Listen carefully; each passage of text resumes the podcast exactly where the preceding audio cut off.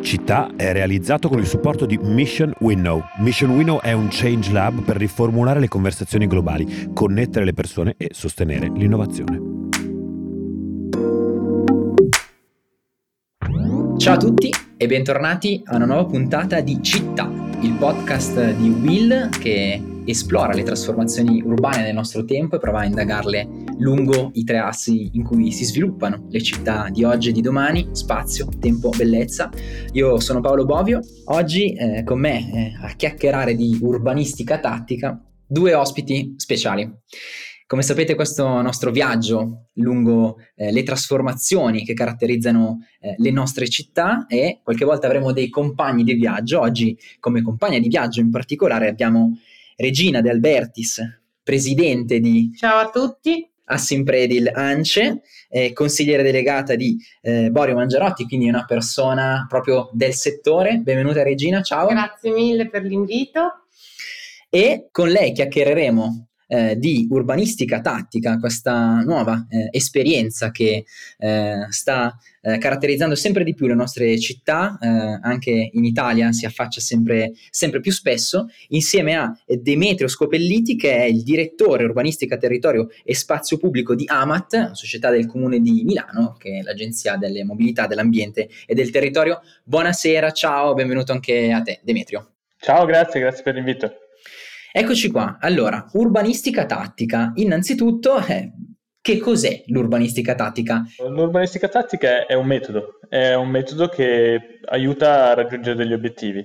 Eh, rispetto ai metodi tradizionali delle opere pubbliche che prevedono significativi investimenti, anni di pianificazione, progettazione dei lavori eh, e di procedure burocratiche che tra, tra l'altro eh, allungano i tempi in maniera sostanziale, e una sostanziale irreversibilità si propone come possibilità di intervento leggero e veloce ed economico che possa modificare l'idea di spazio a cui siamo abituati. Nello specifico eh, a Milano abbiamo attuato sul, in maniera particolare sull'uso della strada. La strada è la più grande dotazione di spazio pubblico che la città ha e se vogliamo cambiare le nostre città e migliorarle, pensarle eh, più a misura d'uomo dobbiamo intervenire per, per, cambiarla, per migliorarla. Ecco, ma da dove arriva un po' l'idea e eh, a quali esigenze risponde? Cioè come nasce il concetto di urbanistica tattica? Chi lo ha inventato? L'urbanistica tattica nasce in realtà all'interno delle prassi, pratiche un po' di guerriglia da parte dei, di, di, de, del territorio, da parte della cittadinanza, è una pratica che definiremmo bottom up.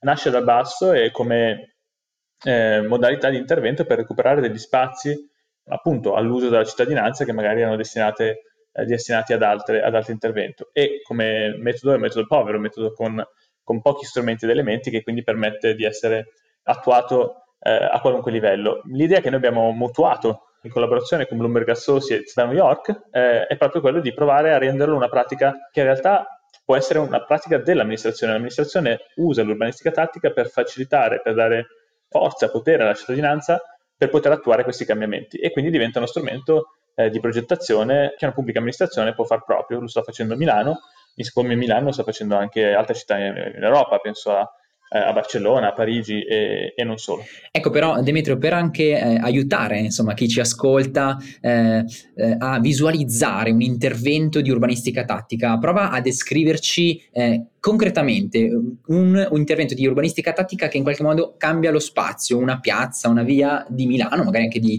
eh, di quelle di cui vi siete occupati voi eh, nella vostra esperienza che cambia volto. Cosa succede concretamente? Proverò a farlo senza immagini, anche se chiaramente è, è complicato. Immaginatevi la piazza, immaginatevi un incrocio, una, una, una, uno spazio che si chiama piazza di nome, magari toponomasticamente, ma di fatto non lo è perché è un incrocio dedicato al traffico, perché è, una, è uno slargo dedicato alla sosta. Immaginatevi di poter eh, provare come cittadini a ripensare quello spazio eh, collaborando attivamente alla sua trasformazione. Serve un progetto, eh, serve un'idea di come rifunzionalizzare quello spazio, serve probabilmente cambiare la viabilità, ridefinirla, eh, regolarla, magari ottimizzarla, specialmente razionalizzarla eh, senza avere un impatto chissà quanto forte, ma comunque cambiando quel tanto che basta per rallentarla, per renderla più sicura, per creare uno spazio pubblico che a quel punto, per essere definito, va colorato, eh, va perimetrato, va colorato e segnato a terra con, eh, con della pittura magari coinvolgendo artisti, magari facendolo fare direttamente ai cittadini che se ne riappropriano in prima persona attivamente e, e parallelamente arredarlo. Eh, immaginatevi di poterlo riempire di panchine tavoli, di poterlo allestire con delle piante in vaso o con, altri, o con altre reti urbane, delle rastrelliere, eccetera, eccetera. Ecco, eh, e poi immaginatevi la cosa più importante, la gente che se ne riappropria, lo vive, lo rende attrattivo. Nel caso di Milano immaginatevi anche un tavolo da ping pong, perché non mancherebbe, e, e, immaginatevi anche persone di tutte le età che giocherebbero 24 ore su 24, a volte anche la notte, questo è stato un problema in alcuni casi, trasformando completamente l'idea e la percezione dello spazio a partire dalla prospettiva. Non è più uno spazio dedicato al traffico, è uno spazio in cui convive, convivono diverse funzioni e le persone, i bambini in particolare, sono messi, hanno la priorità sul resto. Diciamo uno spazio che in qualche maniera si sottrae al traffico, si sottrae alle macchine per sintetizzare, si dà una nuova collocazione, una nuova funzione e soprattutto si colora e poi eh, viene, viene, diciamo il momento di riconsegnarlo alle persone che lo abitano, lo popolano, lo animano. Eh, Regina, dal tuo punto di vista di operatrice, di costruttrice, ti è capitato, mi viene da chiederti, eh, di eh, come dire, avere de- delle operazioni eh, dove l'urbanistica tattica in qualche maniera rientra o anche in generale quali potenzialità ci vedi dal tuo punto di vista di operatrice sul mercato e magari anche quali criticità, certo. quali sfide? Allora, io devo dire che credo che l'urbanistica tattica possa dare qualche beneficio e, eh, alla città e ai cittadini, però devo dire, credo in modo molto blando, eh, perché io ritengo che realmente per riuscire a trasformare la nostra città, ed è vero quello che dicevi tu Demetrio prima, abbiamo, per riuscire a fare una vera trasformazione ci vuole una vera pianificazione con una vera collaborazione tra pubblico e privato, tramite magari formule di partenariato pubblico-privato, di project financing, è molto più complesso, però quello permette una reale trasformazione della città e del nostro territorio. Queste sì possono essere delle formule o dei metodi che riescono in qualche modo a eh, accontentare i cittadini. Bisogna stare attenti anche a farli e tanti sono stati fatti con molto criterio e hanno portato vantaggio. So degli altri di altri esempi di urbanistica tattica invece che hanno creato un po' di, di difficoltà in alcune zone. Un esempio può essere quella di, di Via Comacchio, eh, dove questa rivisitazione, ad esempio, del traffico ha creato un po' di difficoltà alla mobilità, ma questo è solo un esempio, su tanti altri invece ben, ben riusciti. Quello che ritengo io, Demetrio, che secondo me vada fatto con un processo molto più lungo e complicato, veramente tramite una pianificazione eh, fatta bene dall'amministrazione pubblica, cercare di lavorare insieme pubblico-privato.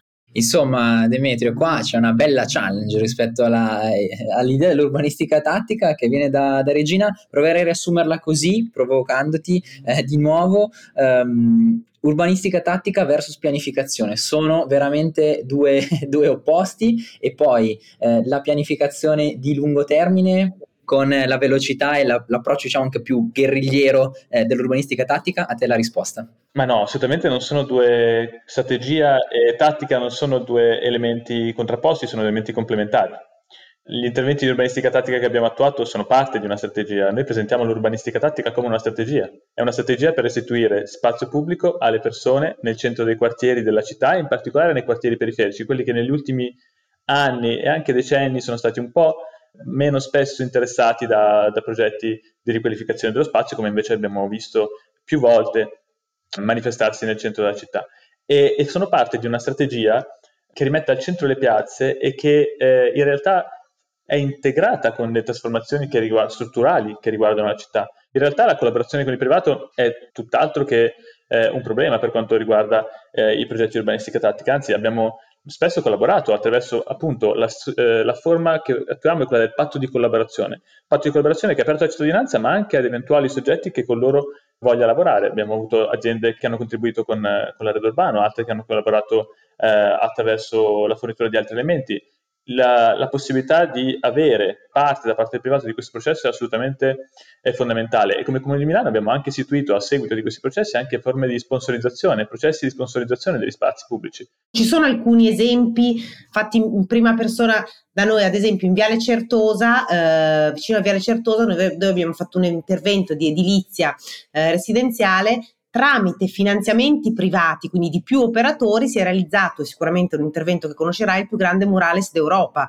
E interventi di questo tipo, che magari non sono proprio prettamente di urbanistica tattica, ma rientrano all'interno di, di questo ambito, veramente possono riqualificare anche da un punto di vista sociale un quartiere le cose sono chiaramente complementari. Eh, pu- la sfida che abbiamo di trasformazione dello spazio pubblico è enorme. Lo spazio pubblico, le strade sono il 50% se non più dello, spa- dello, dello spazio della città di Milano e sono state concepite e trasformate nel XX secolo secondo un principio che prevedeva eh, l'asservimento alla mobilità veicolare, alle automobili. Se vogliamo cambiare, adesso abbiamo una visione molto chiara di dove vogliamo andare. È chiaro a tutti, o quasi a tutti, che la trasformazione debba andare verso eh, un modello diverso però l'attuazione di quel modello ha bisogno di tutti gli strumenti possibili per poter essere messo in atto e quindi sicuramente ci sono le trasformazioni strutturali, quelle canoniche, quelle tradizionali, ci sono le trasformazioni con collaborazione con il privato e ci sono anche quelle che magari vengono da basso e poi trovano manifestazione nella loro attuazione attraverso le modalità precedenti.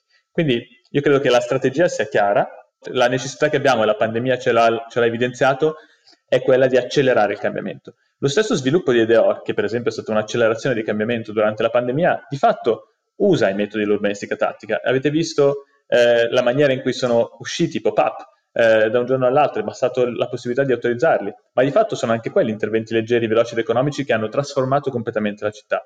E lo stesso, per esempio, potrebbe essere detto dei riciclabili. Bisogna pensare che la città è in trasformazione, il mondo si evolve a una velocità tale per cui gli strumenti tradizionali non sono più ehm, sufficienti a seguire il cambiamento. Il cambiamento va accelerato e l'urbanistica tattica è semplicemente uno strumento di accelerazione e di, di questo cambiamento che speriamo di riuscire ad attuare.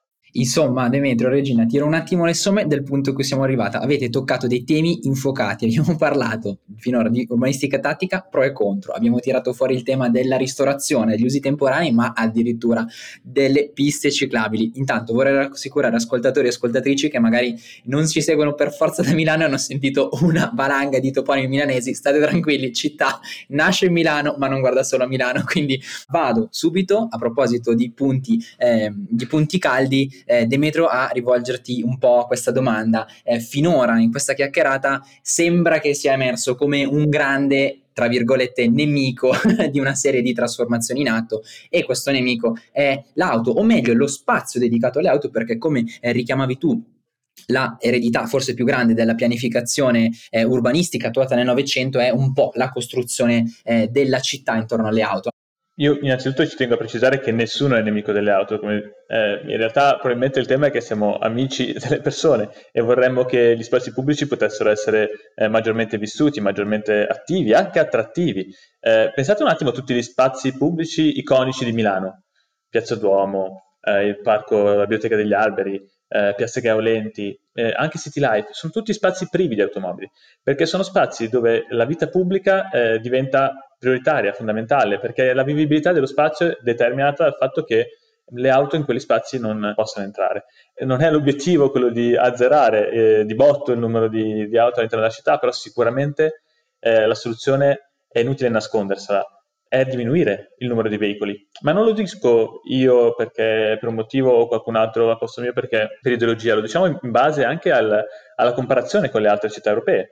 Eh, a Milano ci sono 500 auto ogni 1000 abitanti e Milano è una delle città con il tasso di motorizzazione più basso eh, d'Italia. L'Italia è il secondo paese con il tasso di motorizzazione più alto del mondo e dobbiamo un po' allinearci a quello delle altre città europee eh, che hanno circa eh, la metà o, o, due terzi del nostro parco veicolare in città e quindi si tratta, tra virgolette, semplicemente di riequilibrare eh, lo spazio. Tenete in considerazione che gli interventi di urbanistica tattica, DEOR e tutto il resto avranno inciso, eh, e ciclabili avranno inciso sì e no per uno 0,005% del, eh, delle strade della città. Quindi anche tutta questa esigenza di spazio per quanto riguarda le automobili è in realtà parliamo di numeri molto piccoli, di trasformazioni che comunque non hanno eh, il potere, la forza di, eh, di, stravolgere. Quindi è chiaro che dobbiamo pensare non a ricollocare eh, le auto altrove, ma dobbiamo pensare a ridurre il numero di auto. Ed è un circolo vizioso.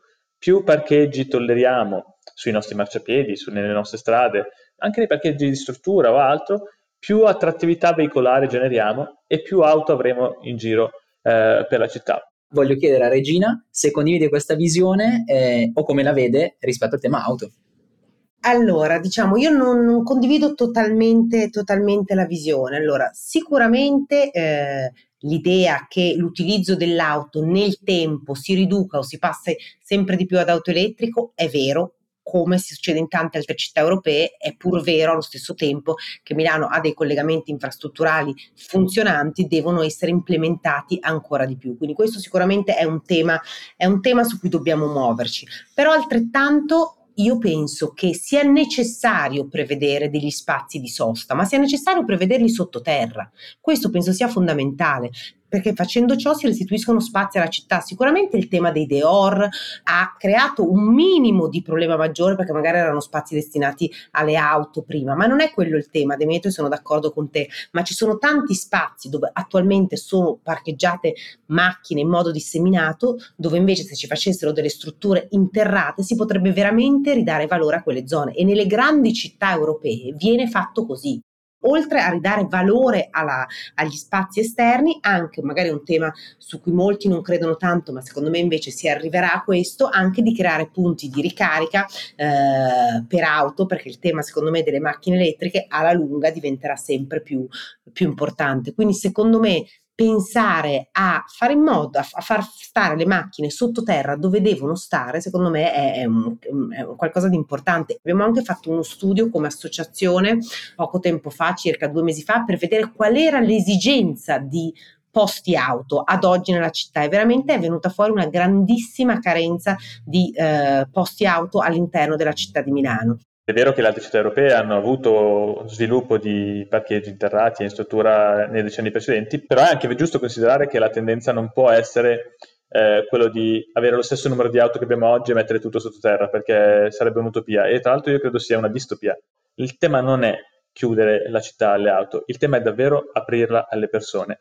E in questo senso un'attenzione particolare la meritano i bambini. E non soltanto perché avete probabilmente sentito il mio bimbo piangere durante tutto quanto il podcast, ma perché eh, è fondamentale che rendiamo le città a misura di bambino, che permettiamo il fatto essere, che le città siano sicure per loro per poter camminare, per poter correre, per poter giocare.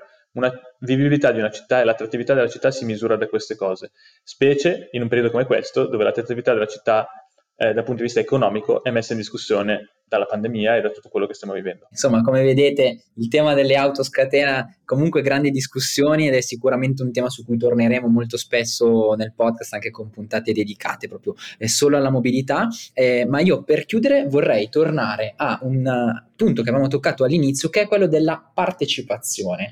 E Demetrio ci avevi ben raccontato come la partecipazione in qualche maniera genera l'idea stessa della, dell'urbanistica tattica che viene un po' dal basso e quindi il ruolo dei cittadini è fondamentale.